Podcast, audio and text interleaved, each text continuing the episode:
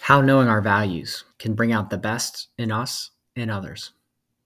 Staring at the blinking cursor, I thought deeply about my current values. I tried to picture the perfect values and replay them in my current and future life. I worked on sinking into those values and finding the appropriate word to fit what I felt. What does flow feel like? How about joy? What about grace, gratitude, and goodness? The beauty of listing out your values is that you get to notice how aligned your life is with your values. Values are how we want to show up in the world and what we want to be around. Virtues are how we show up. We want our virtues and values to intersect. The exercise creates a two way street to check your values and virtues. The life unlock occurs when they align. If the keys don't fit, we must rethink our top values. I do this exercise yearly when doing my annual review, which offers a bonus of showing us how we changed and where we stayed the same. Again, the drumbeats of flow and joy hit the hardest for me. I'm doing a program with my company in Columbia Business School, which led to this event's earlier kickoff.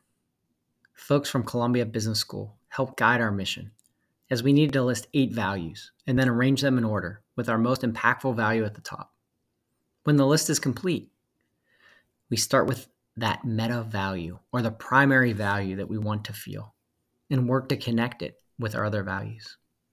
My list of eight included joy, flow, growth, self and others, mastery slash learning, gratitude, playfulness, wisdom, curiosity.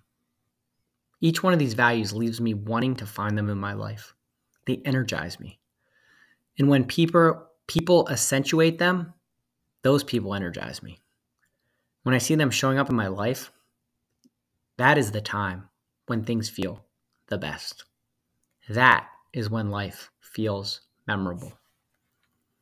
When values converge equals peak experiences. When I'm giving and receiving those eight values listed above, I experience my best life. Not only do I enjoy those values by myself, but they get magnified when shared with others, especially my family and friends. Why I love learning with my kids and coworkers. What values show up when you are living your best life? What values do you want to share with the world and surround yourself with? Are your values and virtues in alignment?